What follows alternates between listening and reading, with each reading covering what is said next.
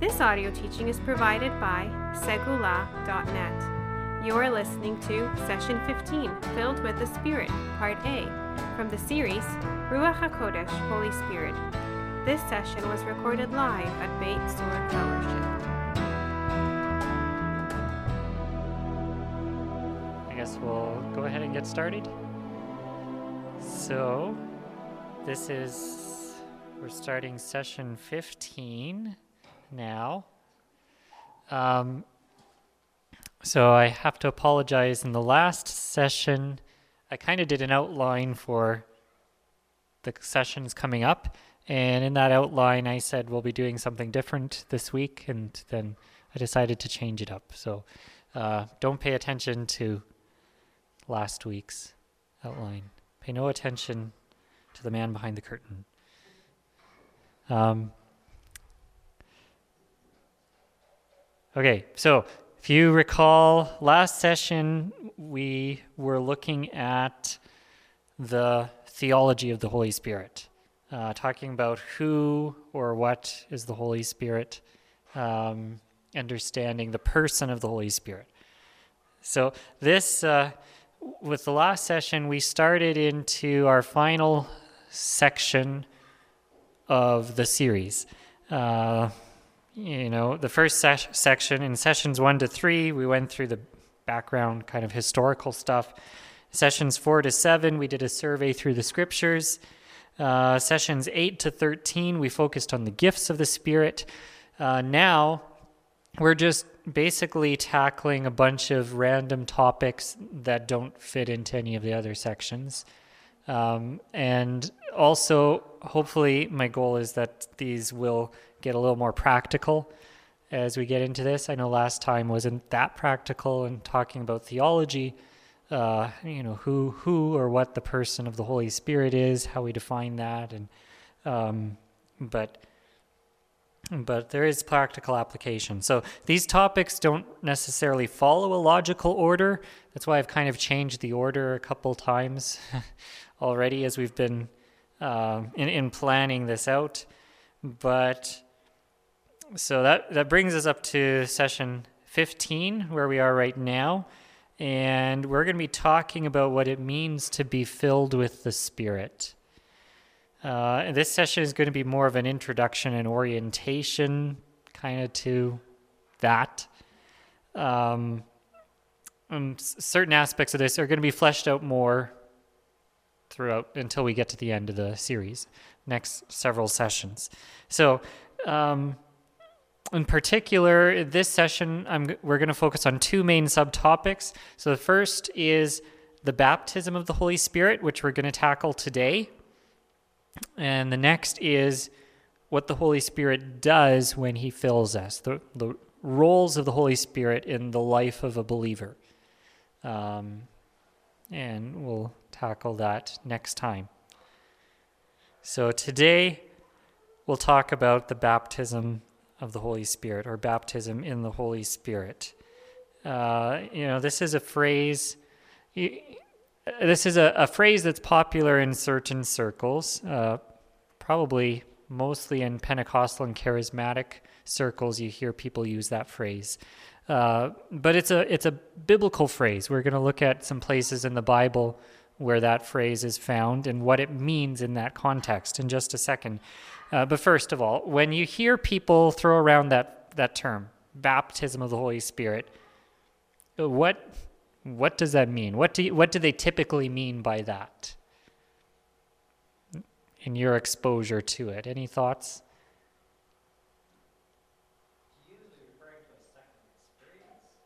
Yeah, usually referring to a, a second experience uh, after salvation, right? Yeah.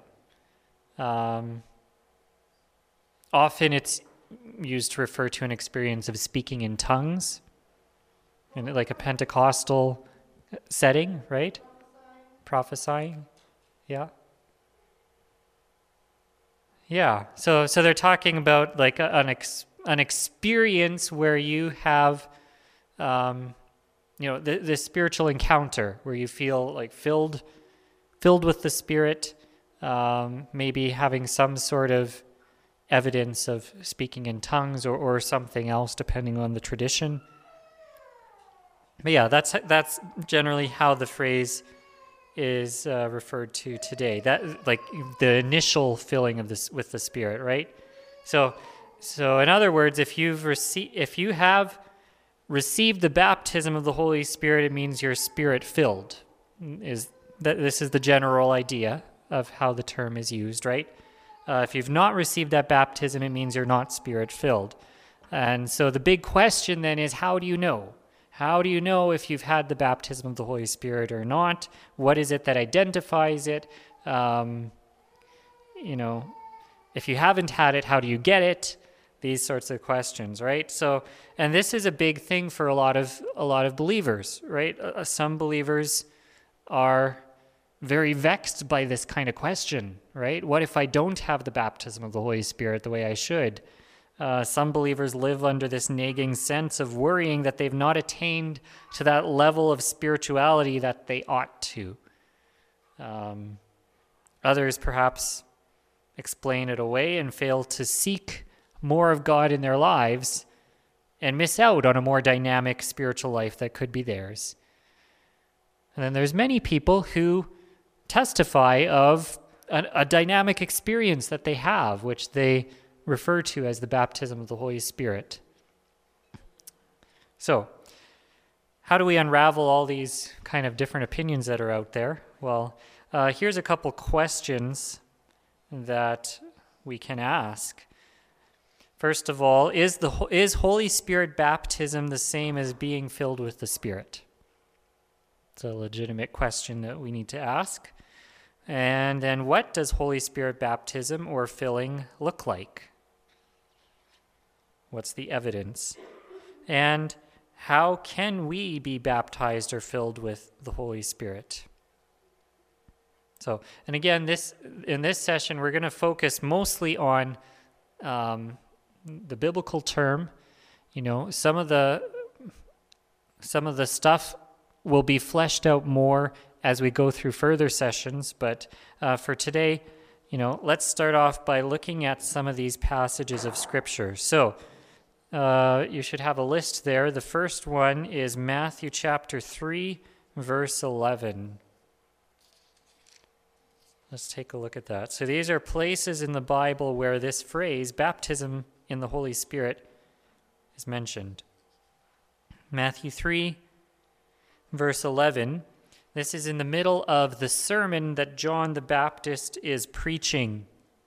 And he says to the people, I baptize you with water for repentance, but he who is coming after me is mightier than I, whose sandals I am not worthy to carry. He will baptize you with the Holy Spirit and fire. And it goes on His winnowing fork is in his hand, and he will clear his threshing floor and gather his wheat into the barn, burn, but the chaff he will burn with unquenchable fire. Now, so Matthew 3:11, Mark 1 verse 8, Luke 3:16, John 1:33, all of these mention baptism of the Holy Spirit in the context of a, a sermon being preached by John. In other words, this is a this is a prophecy that John gave, John the Baptist about Messiah, right? He's prophesying about Messiah that he's the one who will baptize you with the Holy Spirit. Right? Let's look at let's look at the example from the book of John because it's a little different but very similar. Um, John 133. Well, let's start in verse 32. John bore witness I saw the Spirit descend from heaven like a dove, and it remained on him. I myself did not know him, but he who sent me to baptize with water said to me, He on whom you see the Spirit descend and remain, this is he who baptizes with the Holy Spirit.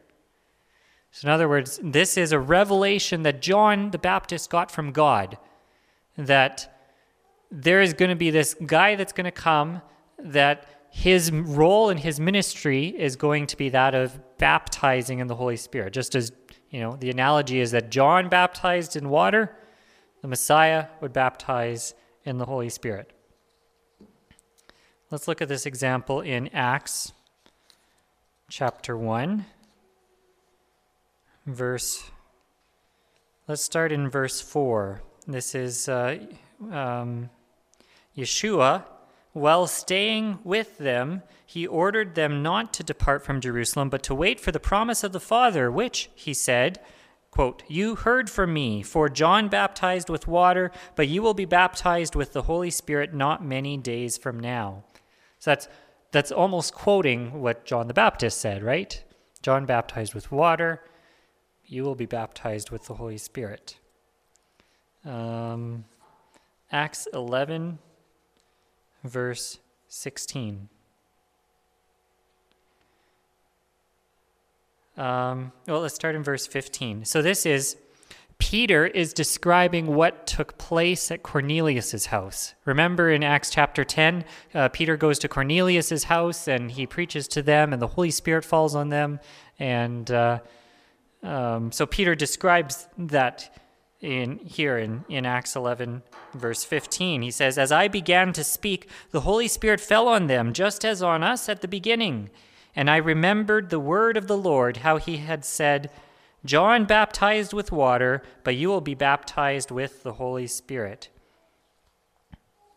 So again, it's, it's uh, referencing this prophecy that John the Baptist had given, which Yeshua repeated. So all of these passages so far that are talking about the baptism of the Holy Spirit, it's always in, in, in parallel or contrast with John's baptism, right? You've got John baptized with water, Messiah will baptize with the Spirit. So there's, there's that correlation going on. Um, there's two other passages. Uh, we'll, these are not as explicit in talking about baptism of the Spirit, but they're kind of related. Let's look at them. 1 Corinthians 12, verse 13. It says, For in one spirit we were all baptized into one body, Jews or Greeks, slaves or free, and all were made to drink of one spirit. So it, it doesn't use the phrase baptism in the Holy Spirit or baptized in the Spirit exactly. And, you know, in this case, it, it might be talking about how when we become believers, we are immersed in Yeshua and into the Spirit. And so, so yeah, there's a sense in which it's kind of talking about baptism in the Spirit, but, you know, it's a little different than the other passages we looked at, right? Um, and Titus 3, verse 5. This one is also slightly different, but similar. Titus chapter 3, verse 5 says, He saved us not because of works done by us in righteousness, but according to his own mercy, by the washing of regeneration and renewal of the Holy Spirit, whom he poured out on us richly through Yeshua, Messiah, our Savior. So this doesn't use that term baptism or baptize, but it talks about washing, in, in being washed in uh, the regeneration and renewal of the Holy Spirit. All right. So those are the passages that kind of bear on what we're talking about here. There's a couple points I want to make based on these verses that we looked at. Uh, first of all,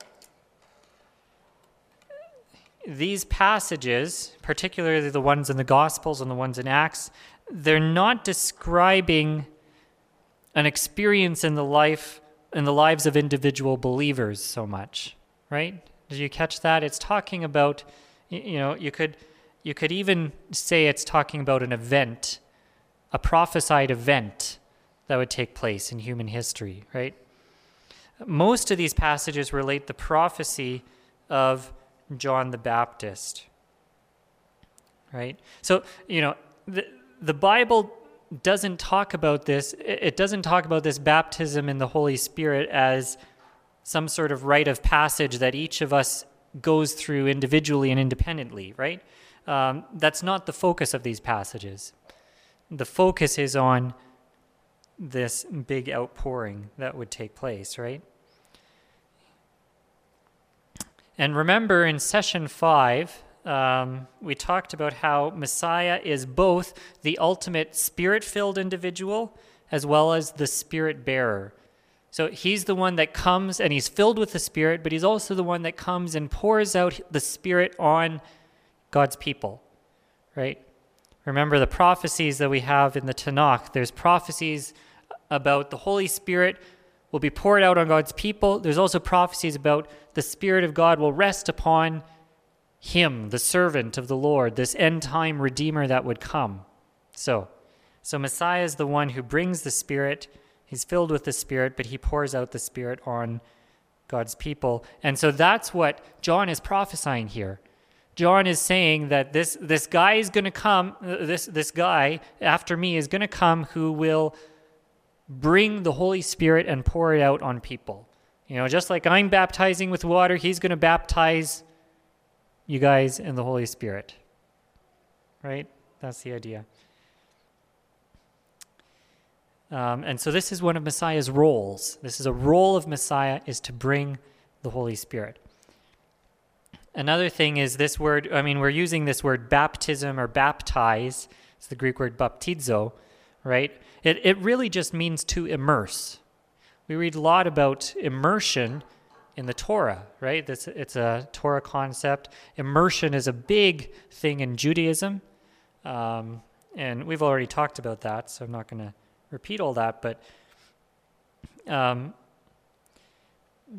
the way it's used here is obviously a metaphor, right? It's, it's using, uh, it's, it's a metaphor. Remember how we talked about the Bible often uses the metaphor of pouring out when it's talking about God's Spirit, right? It talks about God pouring out His Spirit as though it were water, right?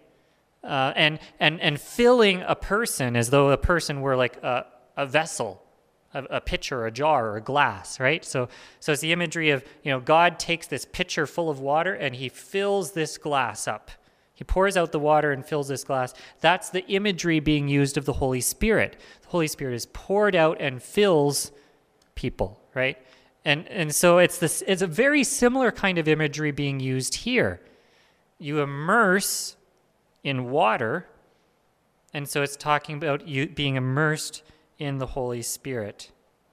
So this, the, the Spirit is being likened to water, and water immersion, baptism, is a metaphor for what Messiah will do to his followers.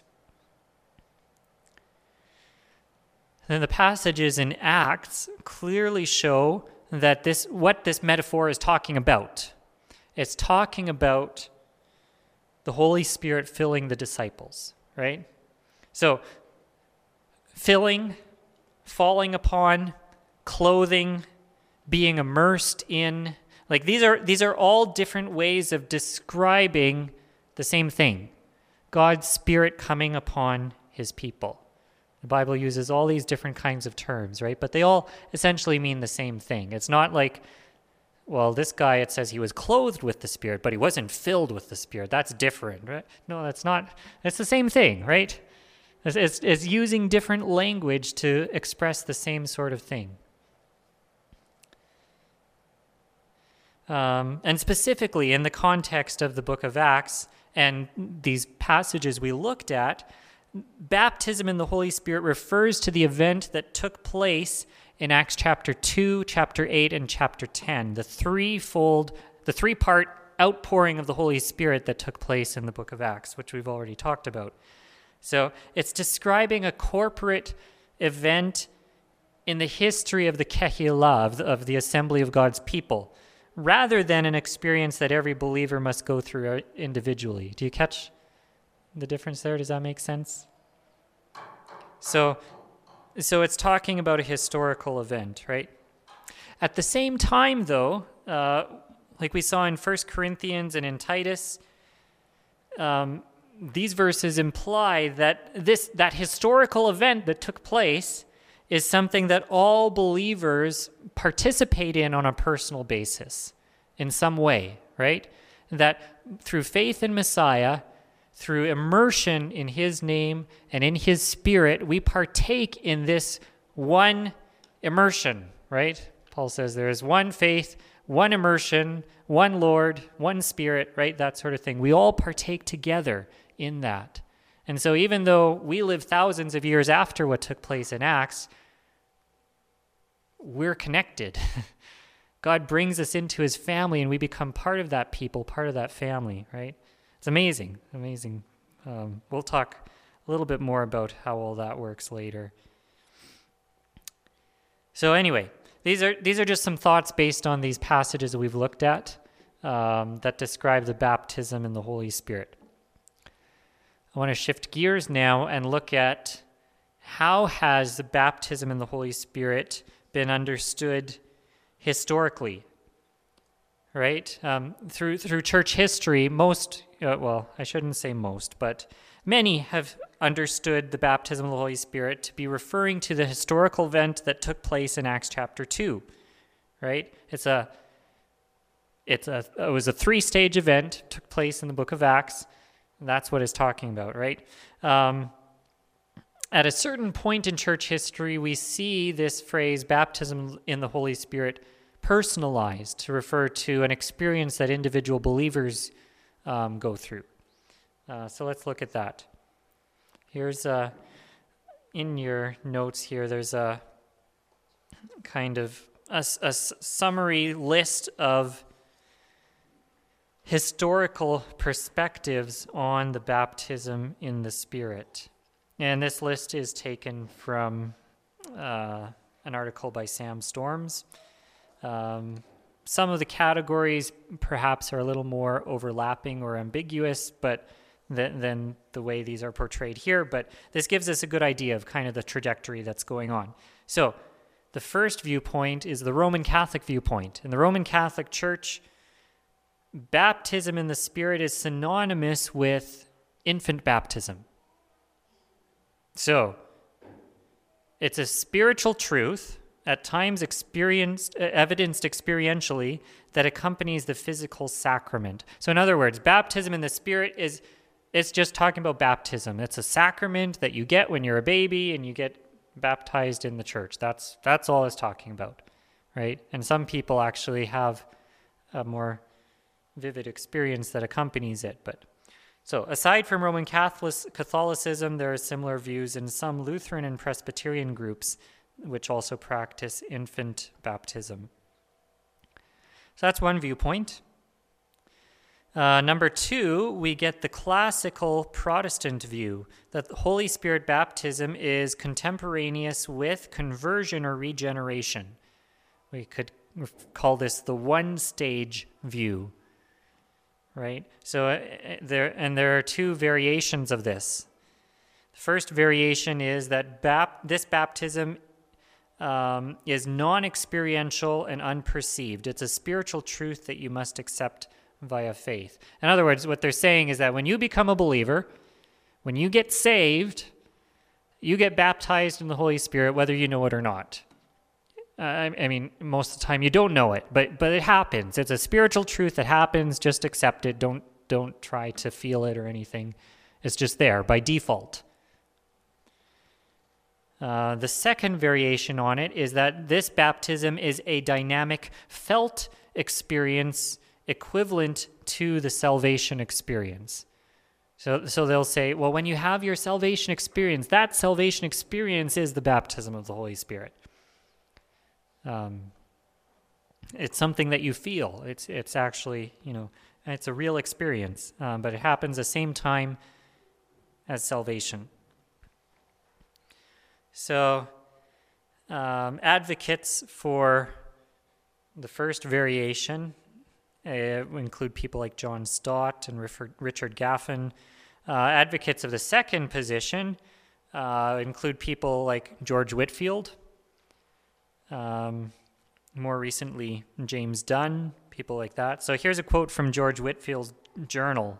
He says, After having undergone innumerable buffetings of Satan and many months' inexpressible trials, by night and day, under the spirit of bondage, God was pleased at length to remove the heavy load, to enable me to lay hold on his dear Son by a living faith, and by giving me the spirit of adoption to seal me, as I humbly hope, even to the day of everlasting redemption.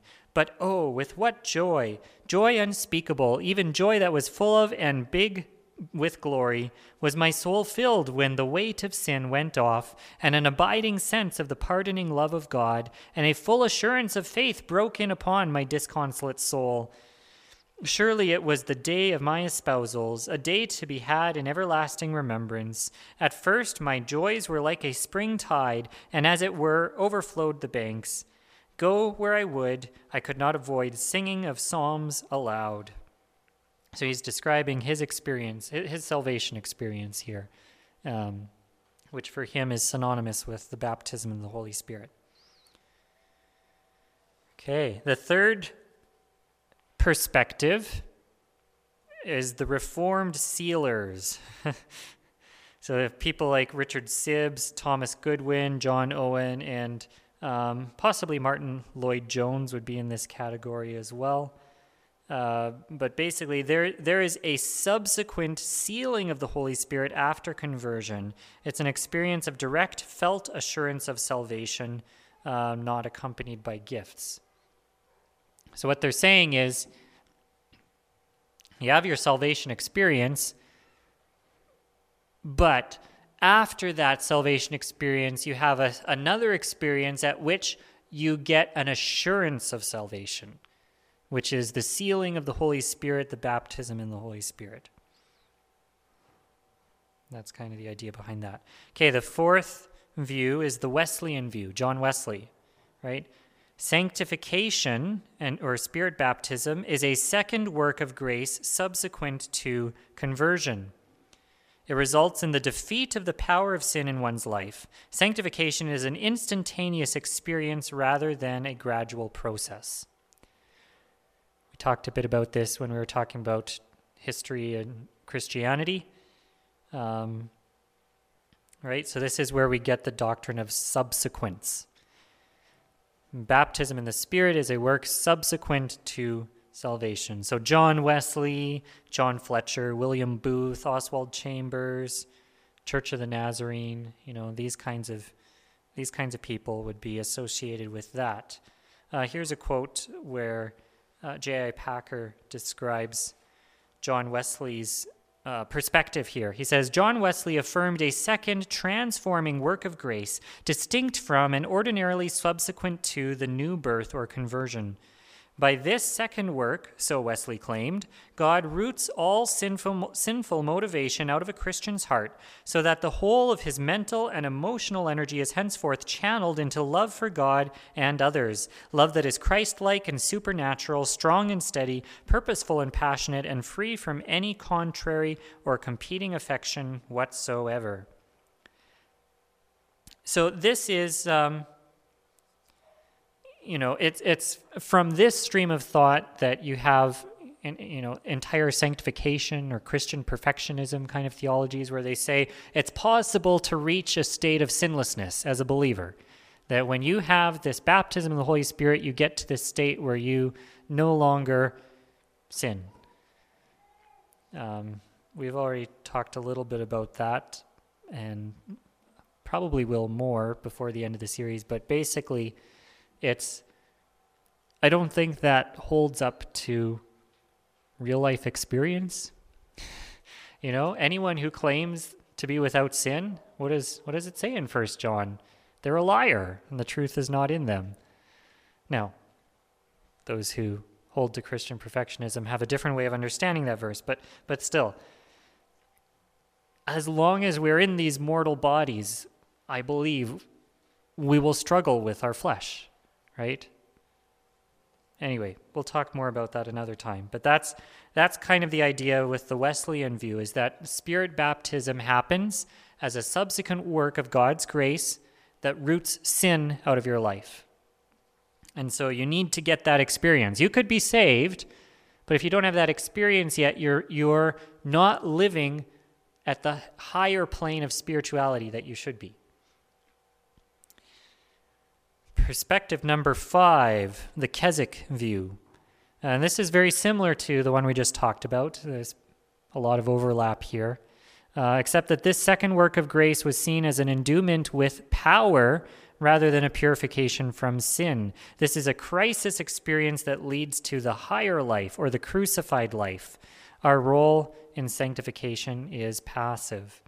So people like Hannah Whitall Smith F.B. Meyer, Andrew Murray, R.A. Torrey, A.J. Gordon, A.B. Simpson, uh, they would fall into the Keswick uh, model of spirituality.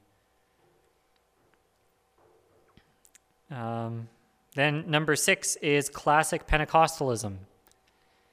In, in classic Pentecostalism, baptism of the Holy Spirit is subsequent to salvation and is the fruit of much seeking and waiting on God. It's evidenced by speaking in tongues.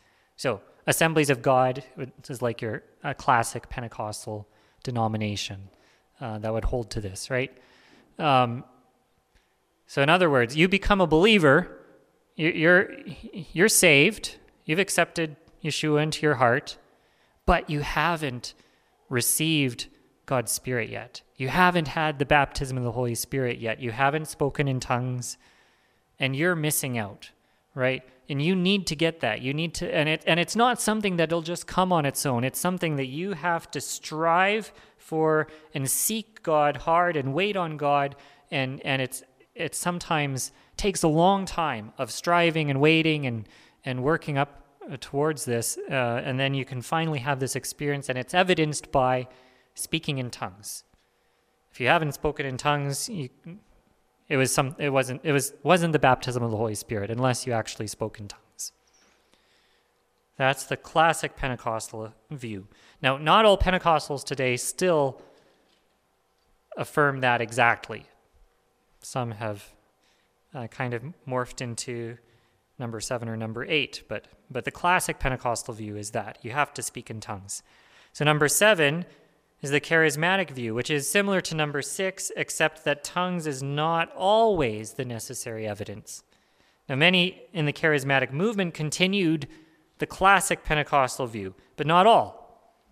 Right? Even though tongues was still very important, it was not always considered the essential proof of Holy Spirit baptism in the charismatic movement.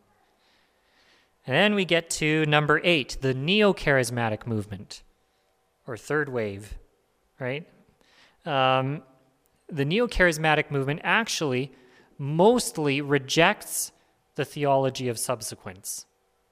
In other words, they believe that the Holy Spirit baptism occurs at the time of initial salvation, your initial conversion, regeneration.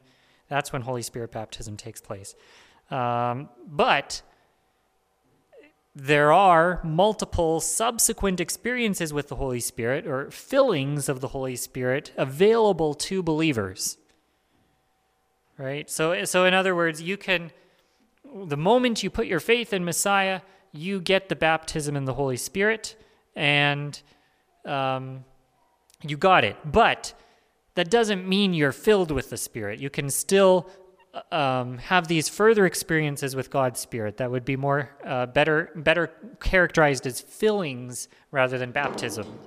That's kind of the idea. And so people like John John Wimber, uh, Vineyard Church would be uh, an example of this. So here's a quote from John Wimber. He says, "How do we experience Spirit baptism? It comes at conversion."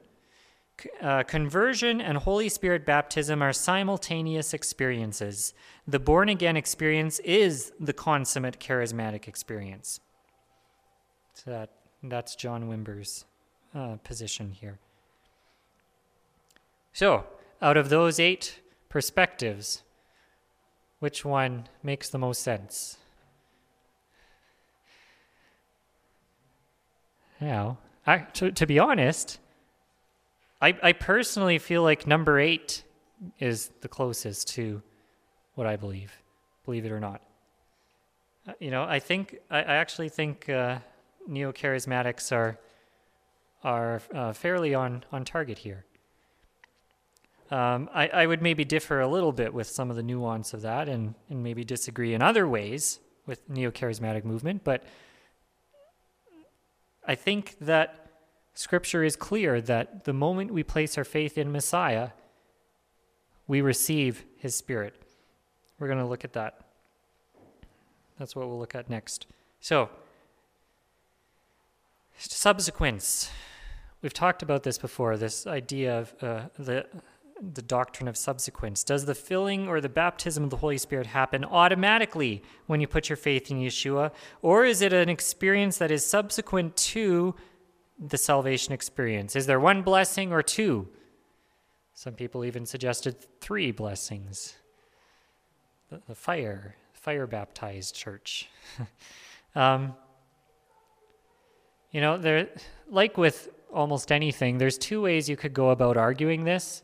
On the one hand, um, we can go and look at what the scriptures say, which is, we need to do that, obviously. Another way of trying to go about arguing this would be to appeal to experience, the experience of believers, right? Well, what, well, what happens in your average believer's life? Let's look at that. And now, the problem with that is, like we said at the outset of this series, experience is not the ultimate test of truth. God's word is the ultimate test of truth, right? You know, just because someone says they saw Elvis at the grocery store the other day doesn't mean it's true, right? People can have any kind of experience, whatever, you know, whether they make it up or whether it actually happens. That's not what we use to determine what is true and what is false, right? As believers, the litmus test is always scripture. But at the same time, experience is not a bad thing we don't have to be afraid of it and think, you know, see it as a threat or something like that, right? And our testimonies are a powerful tool that God has given each one of us. God gives each, you know, He works in each of our lives, and we each have the, you know, a testimony that we can share about what God has done and the good things that God has done in our lives. So I guess, you know, the point is we have to be careful not to put God into a box and say that when he does something, it always has to look a certain way, right? Like, well, when it happened to me, it happened this way, therefore it has to happen that way to everyone else. You know, like, yeah, I have to be careful not to try to do things like that. So, just in looking at scripture, let's look at a couple passages that pertain to this. Romans 8, verse 9.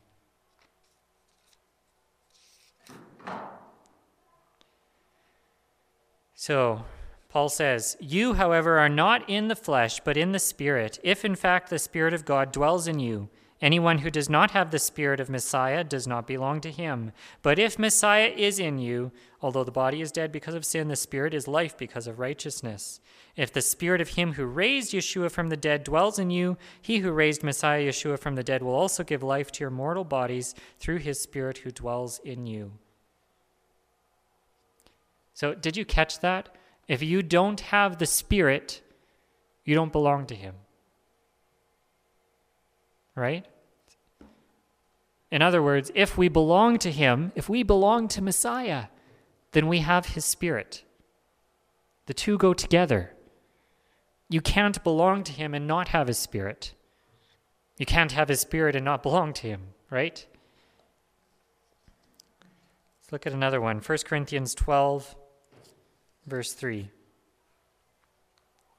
Therefore, I want you to understand that no one speaking in the Spirit of God ever says Yeshua is accursed, and no one can say Yeshua is Lord except in the Holy Spirit. Right? We talked about this already in when we were talking about 1 Corinthians 12. Right? What is you know, in, in the natural mind, you, you hear about this rabbi from Nazareth who was crucified. He died, right? The natural explanation is to say, well, people don't just rise from the dead.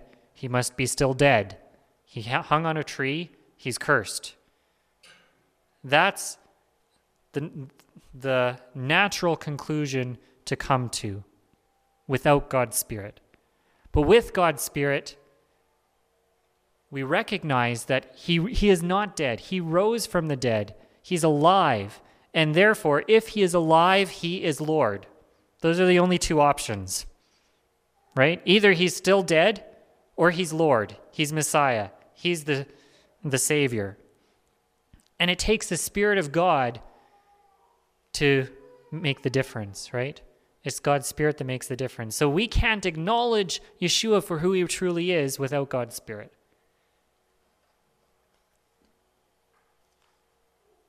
How about uh, Galatians chapter 3? in Galatians 3, verse 26. It says, For in Messiah Yeshua you are all sons of God through faith. Right? So, in other words, if we've put our faith in Messiah, through him we are sons of God. And then what does it say down in chapter 4, verse 6? It says, And because you are sons, God has sent the Spirit of His Son into our hearts, crying, Abba, Father. So if we're if we're a son, if we've if we're a son, that means we have his spirit, right? The two go together.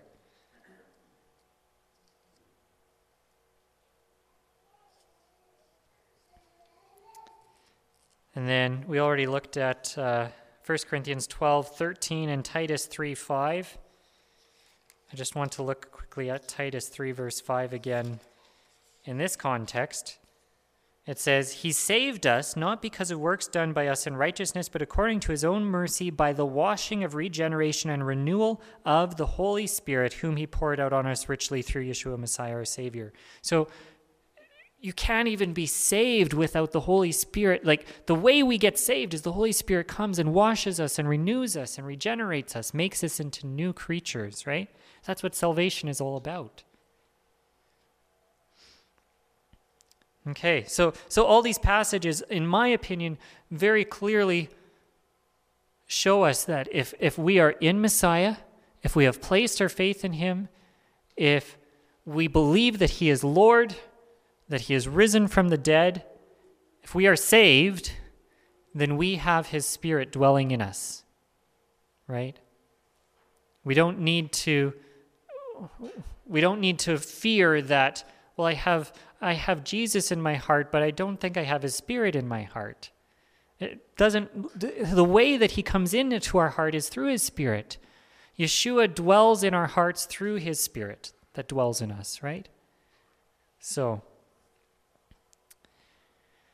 um, now, those who do preach uh, and advocate for subsequence, saying that, well, no, the Holy Spirit comes after salvation, um, one passage that they'll appeal to is Acts chapter 19. In Acts chapter 19, and I'm not going to read through this because we've already gone through this in a previous session, but um, this is where Paul meets the believers in Ephesus. Well, he, finds, it says he found some disciples, right? And he asks them, Did you receive the Holy Spirit? And they say, Well, no, we didn't even hear there was a Holy Spirit. And so, you know, and then he asks them, well, whose baptism do you receive? And they said, well, John's baptism. And then he teaches them about Yeshua, and they get baptized in the name of Yeshua, and then they receive the Holy Spirit. And so some people will say, well, this is proof that you can be a believer, um, and then the Holy Spirit comes later, right?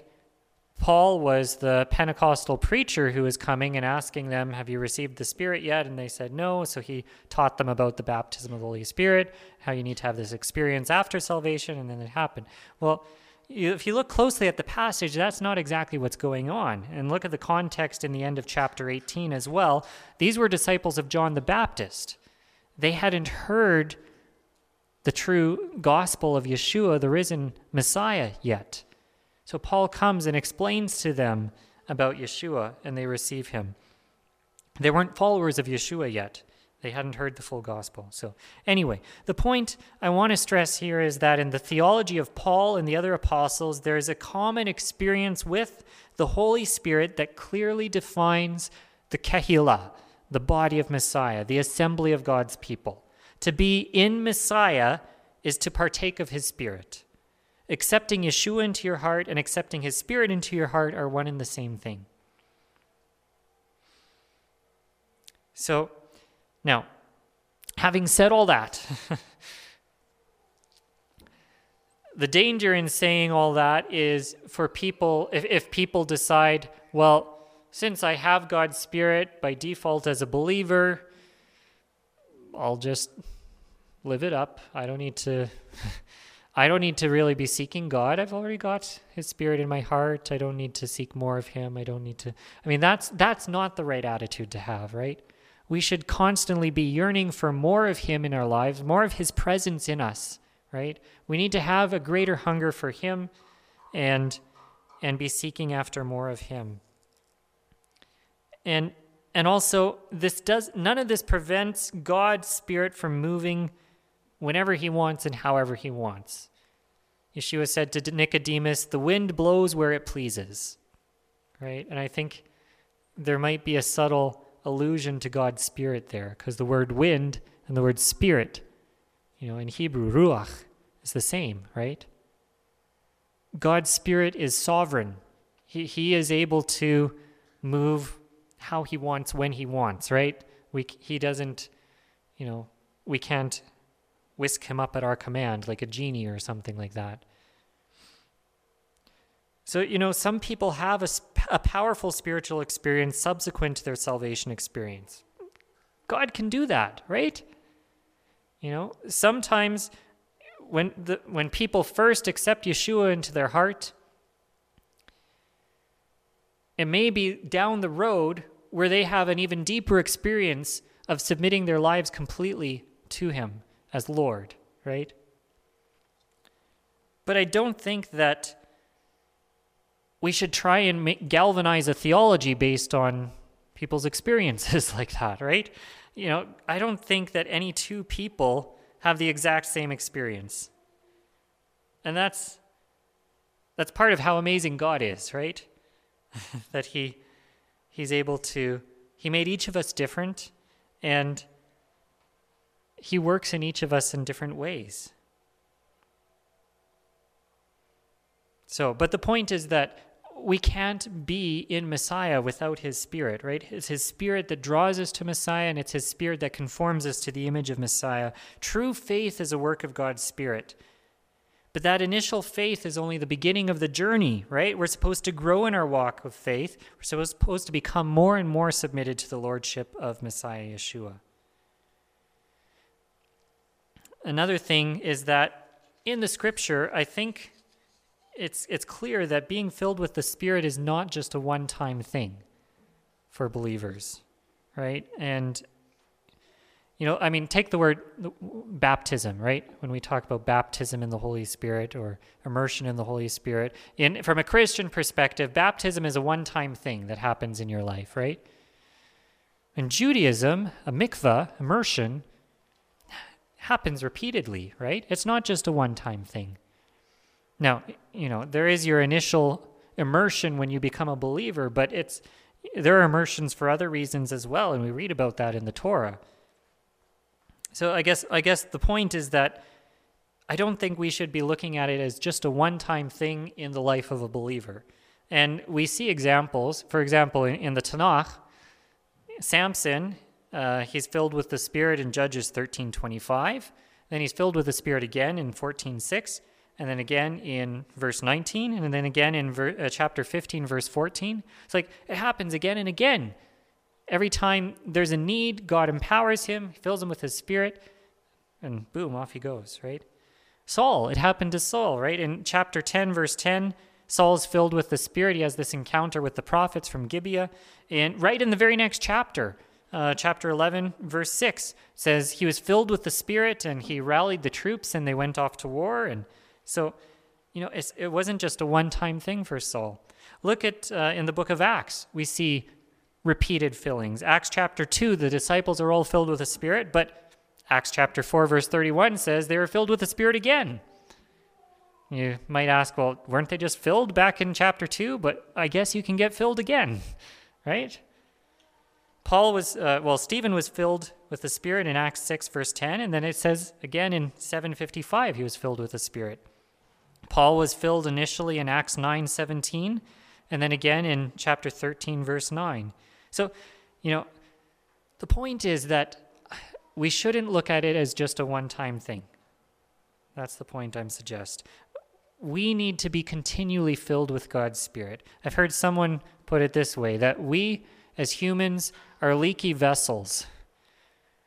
You know, God fills us with his spirit, but we keep leaking and we need to be filled again. And look at uh, what we, uh, we read in our Haftorah for, um, for Hanukkah from Zechariah, where it's talking about the, the two olive trees and the, the lamps and the, the, the channels of oil that flow into the lamp. And some people have suggested that this this is a good analogy for our spiritual lives is we need that constant flow of oil we need god's spirit constantly flowing in right? We need more of him and more of him. We can't just say well you know i had my experience i'm good to go i don't need any more thank you. Because we're we keep running out of oil right? We keep we keep leaking. So, I think this also demonstrates that our, our spiritual experiences are not all identical from person to person, like we're saying, right? Again, we can't put God in a box. And too many theologies of the Holy Spirit's workings arise from an individual leader's personal experience. For some reason, people feel the need to canonize their spiritual experience as theology. And, you know, then you get all these other people following them saying i want the same experience you know and trying to have the same experience as this one person have. And you get an entire movement or denomination built off of that. One person's experience. Right? But god doesn't you know god doesn't always work that way. God doesn't we can't say that god is constrained to work in exactly this way every single time like a cookie cutter pattern So, the Holy Spirit can manifest himself to us in different ways at different times in our lives. But at the same time, Scripture is clear that no one can truly come to terms with who Yeshua is and acknowledge him as Lord without the Spirit. The Spirit is active in our salvation. Rebirth takes place, th- takes place through the Spirit. Salvation starts a lifelong journey of being sanctified and conformed to the likeness of Yeshua through the Spirit. So, I believe very strongly that sanctification, which is becoming more like Yeshua, is not an instantaneous event. It's a lifelong process. And this is something we're going to unpack in future sessions. But I want to caution us against the attitude that I can somehow have this one time experience that will fix all my spiritual ills. If I can only get this, you know, attain to this experience, you know, then I'll, I won't have to worry about sin anymore. I won't have to worry about anything. I'll be good to go. You know, have a um, all my ducks in a row. We could call that shortcut spirituality, right? Or fast food spirituality. Too many people seek an instantaneous experience rather than allowing God to change them and grow them over a long period of time. Right? And I think more often, God can work through experiences, and He often does, but I think more often God works through long term processes in our lives, right? Remember the story of Saul. Saul had these, um, these spiritual encounters, he had these amazing encounters with God's Spirit but it didn't guarantee his spiritual well being later, later on, right? The moment he started toying with disobedience and rebellion, he lost the spirit, right? Past experiences are no proof of the Spirit's presence in my life today. I think that's the moral of the story here. So let's conclude our discussion on baptism in the Spirit. Um, just to recap some of what we've already said, baptism in the Spirit is simply another way of saying filled with the Spirit. It's a metaphor, right? It's, it's synonymous with being filled with the Spirit. There was a historical event in the book of Acts in which the Kehillah received the Spirit, right, in this three stage outpouring that we've looked at. All of us as believers participate in that event through faith in Messiah. We become part of God's people, part of the Kehillah, and we become partakers of His Spirit through that. The Spirit filling us is ju- not just a one time event, but part of a lifelong journey. And so next time we're going to continue this session by looking at what the Spirit does in our lives. We're going to look at some of the roles of the Holy Spirit and how that how that all uh, plays out. Uh, but let's close with a word of prayer. Our Father in heaven, thank you so much. Um, thank you for your Spirit. Thank you for your word. Thank you that you have redeemed us and called us out to be uh, a pure and spotless bride, to be your glorious Kehillah. Father, I ask that you would sanctify us, that you would wash us, and that you would empower us through your Spirit to do your work in this world. And thank you in Yeshua's name. Amen.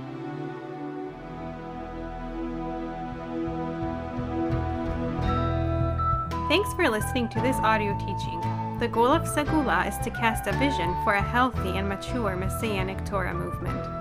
This series of teachings on the Ruach HaKodesh, the Holy Spirit, is made possible through the help of our ministry partners and supporters.